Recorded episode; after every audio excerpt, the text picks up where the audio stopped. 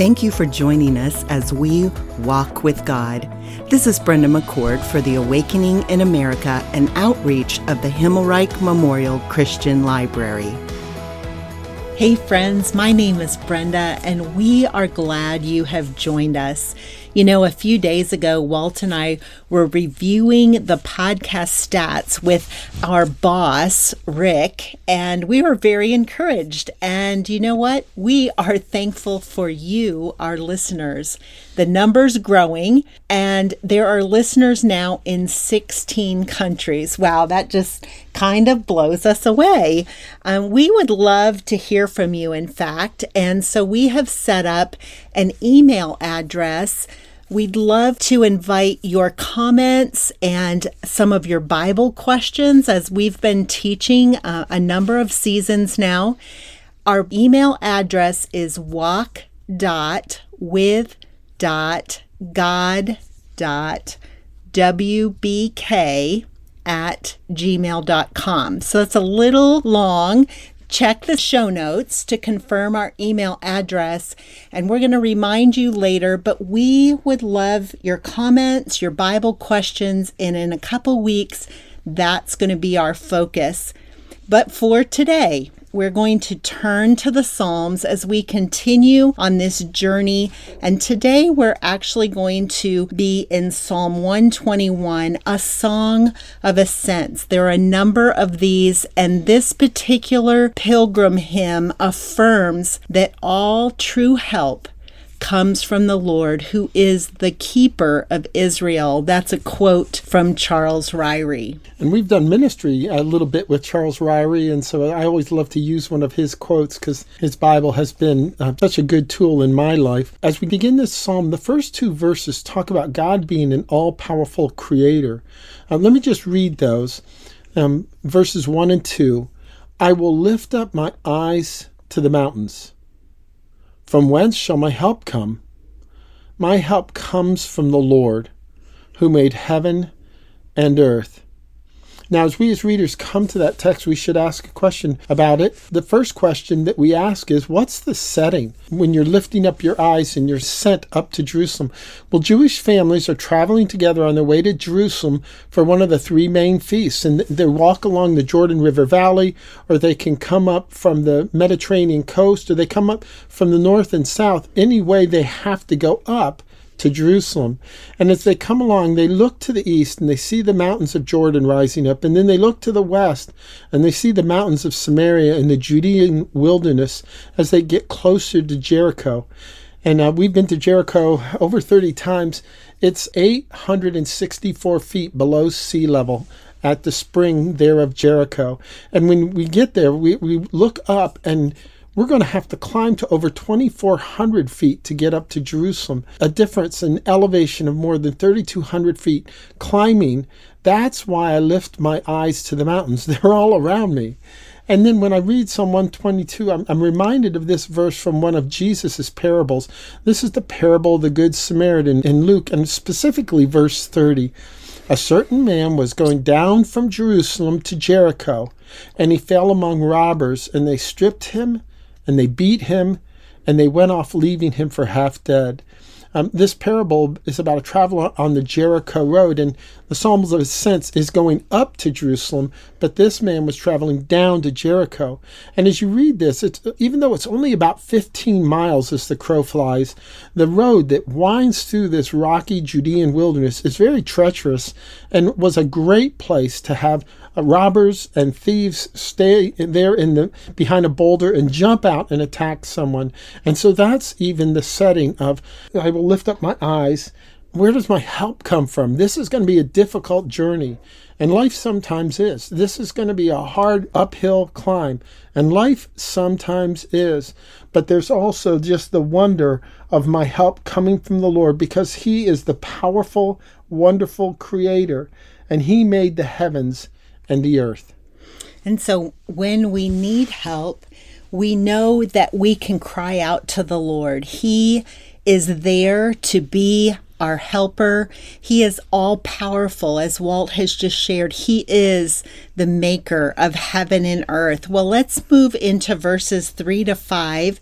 And reading, He will not allow your foot to slip. He who keeps you will not slumber. Behold, he who keeps Israel will neither slumber nor sleep. The Lord is your keeper. The Lord is your shade on your right hand. The Lord is our keeper. Have you ever slipped on loose gravel as you're walking along a rocky path. And I want to tell you, there are stones everywhere in Israel. So this was a perfect picture a very practical image for the reader, the listener of this text. It's very easy to slip, to fall in Israel. I've slipped many times to my embarrassment, but I've also seen others fall and they get hurt very badly. The Lord says He won't let your foot sleep. In fact, He keeps you. The one who keeps you will not slumber. Now, before I go into this, I want to tell you that we need in these three verses, verses 3, 4, and 5, we want to look at the repetition of the biblical text. What does repetition show us? It stresses the importance of the truth of that specific point in the text that the writer is wanting us to take away from that, that God wants us to see. And then it firmly reminds the readers. It it's like let me tell you this. Okay, let me repeat this. Okay, I'm going to tell you this one more time. So in verse 3, it says, He who keeps you. In verse 4, Behold, he who keeps Israel. In verse 5, the Lord is your keeper. Did you get the idea? The Lord is our keeper. He's watching out for us. And then there's another idea of repetition in these verses. Then he will not slumber. Verse 3 and then in verse 4, he will neither slumber nor sleep. Now, I'm a dictionary freak, so I have to get the dictionary out yes, because because I'm like, you know, it's not going to slumber nor sleep. Well, what's the difference? Well, slumber is like to sleep lightly. So I kind of think I put in there nap. Okay. You know, you know, God's not going to take a nap.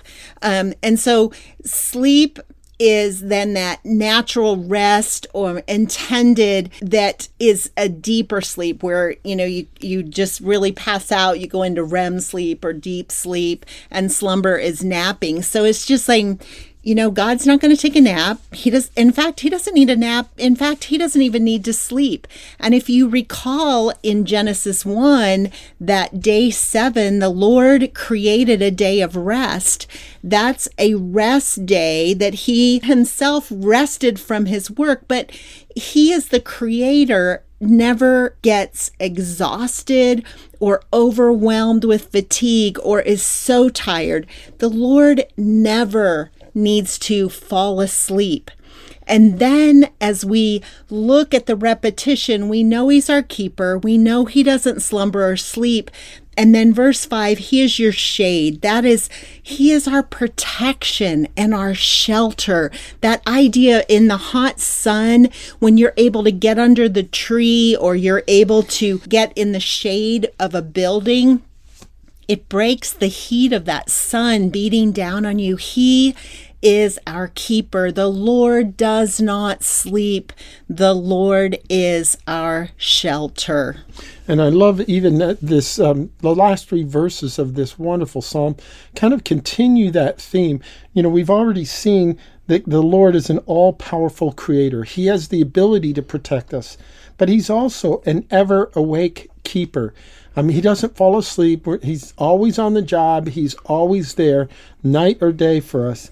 And in these final three verses, uh, tell us the Lord is an everlasting guard. Um, I'm going to just read these verses that the sun will not smite you by day, nor the moon by night. The Lord will protect you from all evil. He will keep your soul. The Lord will guard your going out and your coming in from this time forth and forevermore. And, and these concluding verses should comfort any believer walking through uncertainty or challenges and boy, haven't we had uncertainty and challenges this last year. Um, and we remember that God is both a keeper and a shade from all the, the adversity of the, the day and the night. He is um, a wonderful protector and provider. And really, these last three verses uh, bring us into a literary uh, term called a merism. Um, throughout the Hebrew Bible, they will talk about extremes and then everything in, in between. And here, one of the merisms is here the, the sun that's the, the, the great light, and the moon, that's the lower light. It's saying God's going to keep you 24 7. 24 7, 365. God is, is a powerful and everlasting guard over your life. And, and these also the, the you're going out and you're you're coming in. I mean this idea, it's not just God's going to keep you when you leave the house and God's going to keep you when you come back. He's going to keep you all day long. Um, these contrasting parts of, and include everything in between. Actually, there's a, a famous merism in the Old Testament, and, and the Lord reigned from Dan to Beersheba. And, and it just didn't mean he reigned in Dan or in Beersheba, and it's everything in between, the whole nation. Throughout all the hours of the day and into the wee hours of the night, the Lord is an ever awake keeper and an everlasting guard. And then, uh, even as we continue on, he's that when you're away from home, when you're at work, when you're at school, we have to avail ourselves to the Lord as our everlasting guard just by simply praying anytime, anywhere, anything. One of the habits my wife and I had uh, developed, even as we started having children, is praying in the car. And, and one of the things we prayed, of course, is that God would guard them and guide them. Um, we were praying that even as we took them to school. And um, all three of our sons have mentioned that that is a, is a memory they have till today. And it, and it was a comfort, uh, especially on the opening days of school. The Lord will protect you, the Lord will guard you from now and forevermore. I mean, these eight verses are so full there's so much more we could say today and share. And while I just have to say, this is probably one of our favorite chapters. Um, and even out of this Songs of Ascent, there there are a number of them from 120 to 137, I think about, or the Songs of Ascent. But we really do enjoy this one. And as we take these eight verses today and we say, How will I apply the truths from Psalm 121 to my heart, to my life? How can this passage change my actions, my words, and my attitudes? And so I've come up with some questions and then uh, some suggestions of application. Where do I look in times of trouble? Do I look to the all powerful, mighty Creator? Yes.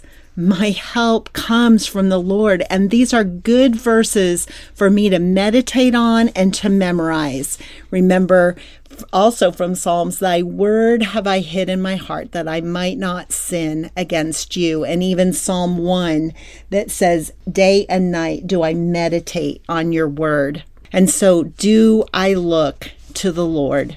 And then the Lord doesn't need to take a nap. He doesn't have to fall into a deep REM sleep to recover from exhaustion and fatigue. And it's comforting to know that the Lord is always alert. He watches over and He's able to keep me safe. Then I have to ask myself do I really embrace this truth or is my mind still filled with anxious thoughts and worries? And what if I forget to do this? And what about the to do list? And how am I going to get this all finished? And we just go on and on. And so it's how can I apply these truths? He's watching over me, he's alert, he hasn't fallen asleep. And so, how can I apply the truth about the Lord and release my worry? release my anxiety.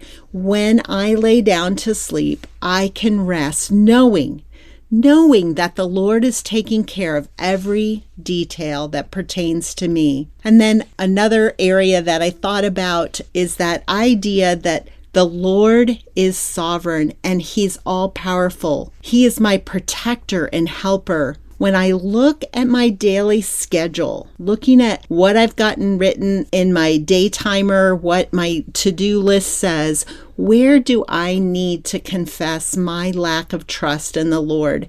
and acknowledge that I'm not completely believing that He is able to care for me. And that is right down to Him reminding me of the details that need to be finished in life.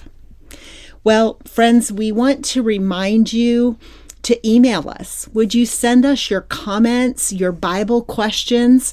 Our email address walk.with.god.wbk at gmail.com.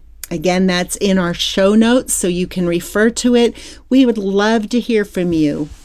And just even as Brenda was reading that, it just reminds me that WBK, that's Walt and Brenda K. And so we go by, our grandkids have started calling us W and BK. So you can do that too. Well, this is one of my favorite Psalms when we're traveling in Israel, and I especially love to read this as we're going up that route from Jericho on up to Jerusalem. And I like to read that not only just to teach others, but also to reflect on this um, as the day when we go all the way down from the Sea of Galilee to Jericho, and then eventually to the Dead Sea, the lowest place on the face of this earth. And then as we go up, thinking about those pilgrims as they climbed up and saying, This is going to be difficult. Life is difficult. This is going to be hard. Life is sometimes hard. But these ancient travelers, uh, they would talk together and they would remind each other, even in repeating this psalm, that the Lord, He is an all powerful creator that the Lord, He is ever awake and He's a keeper and that He's the everlasting guard and that He can keep your feet from stumbling on these rocky paths. He will provide for you. And as they prepare their hearts and their minds for this important time of worship at the festival, God is saying, You can trust me. You can trust me. I'm here for you. Well, until our next time together, may you continue to trust the all powerful Creator in your daily walk with God. Thank you for joining us as we walk with God. This is Brenda McCord for the Awakening in America, an outreach of the Himmelreich Memorial Christian Library.